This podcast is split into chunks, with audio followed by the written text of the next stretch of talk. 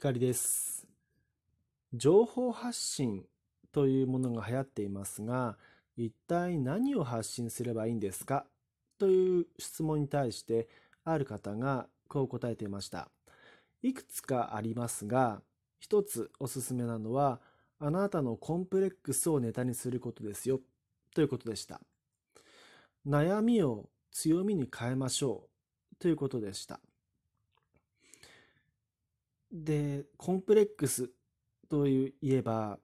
まあ当然辛い過去をさらけ出すことになれなります。で、ネガティブな発言をすると、こう、例えば、もっと辛い、あなたより、君よりもっと辛い体験をしてる人がいるんだよとか、うん、そういうこと言ってるからなかなか成功しないんだよっていうふうにこう叩かれたり説教をするというふうにおっしゃってたんですね。でも身を切る覚悟を持って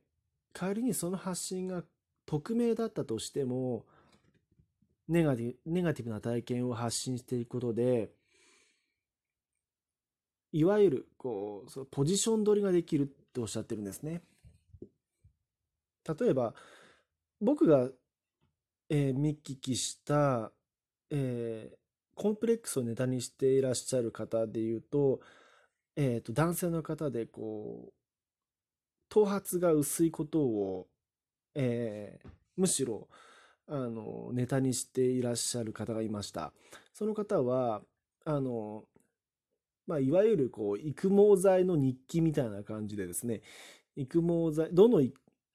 いくつか育毛剤や育毛サプリを買ってですね、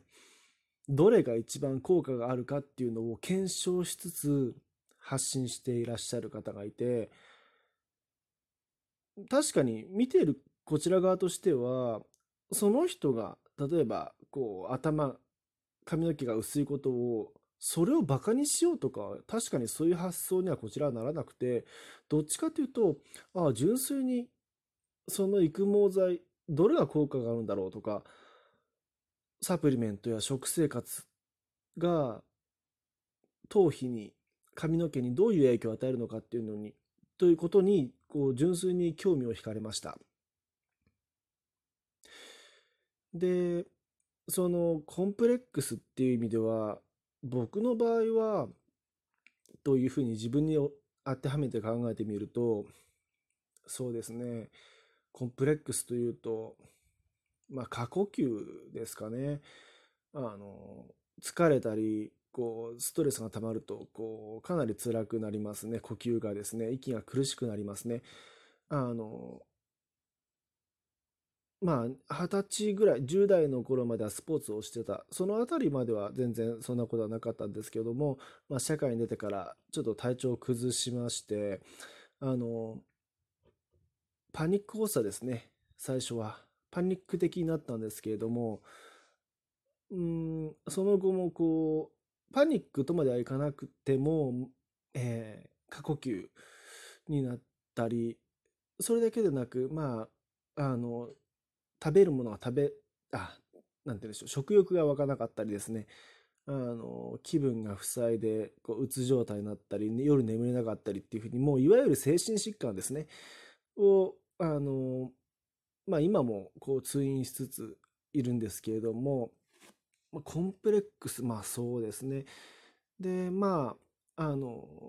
僕の場合はそのあたりですかね。強みにできる。これが強みになるっていうんですよね。で、ちなみに情報発信、あの、何を発信したらいいですかっていうご質問に対して、あの、同じ方はですね、あの、単純に他にもありまして、こう、好きなもの、一つを極めて、誰よりも、例えば、ラーメンが好きだ。だとしたら、ラーメンをとことん追求して、うん、いろんなお店のいろんなラーメンををレポートしたり、作り方とかを発信したりして、極めていけば、ポジション取りができると。ラーメンといえば、誰々、俺、私っていう風になったりすると。あとは、えー、未来を予測して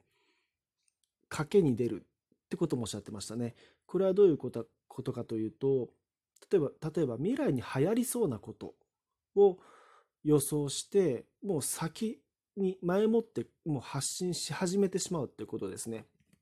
例えばその方は例として、あの、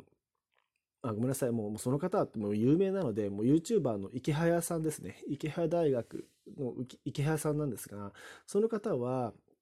池早さんは、あの、ザリガニ、ザリガニですね。あの、川に泳いでる。が、これから来るんじゃないかと。ヒットするんじゃないかと。タピオカの次はザリザリガニだというぐらいの感じで、ザリガニについて発信したら、あの、今後ですね、まあ、何年後かにザリガニが大ヒットして、まあ、それをどう、飼育するのか、はたまた食べるのかわからないんですけど、池谷さんはそのようにおっしゃっていて、そういうふうに、こう、とにかく流行りそうなものを外れてもいいから発信していくと。当たった場合、すごいということなんですね。池谷さんの場合は、その先見の明があって、池谷さんがこう未来にベットして当てたものが仮想通貨だったんですね。ビットコインとか、あのイーサリアムとかで有名な仮想通貨ですね。うん、で、僕はその、うん、中でその、やはりそのコンプレックスを値段にするっていう発想がいいなと思いました。普通に考えたら、そういう弱い部分とか、あの辛い過去っていうのは隠したがると思います。あの人に見せたくないって思うのが一般的に考えなんていうかな普通の人はそう考えるんじゃないかなと思うんですけどむしろ池早さんはそれを発信していきましょうっておっしゃってました。あのこのコンプレックスをネタにするに関しては僕は複数の方からそういうアドバイスを受けたことがあります。数は少ないかもしれないけれどそういう悩みに対して共感してくれたり応援してくれる人がいるはず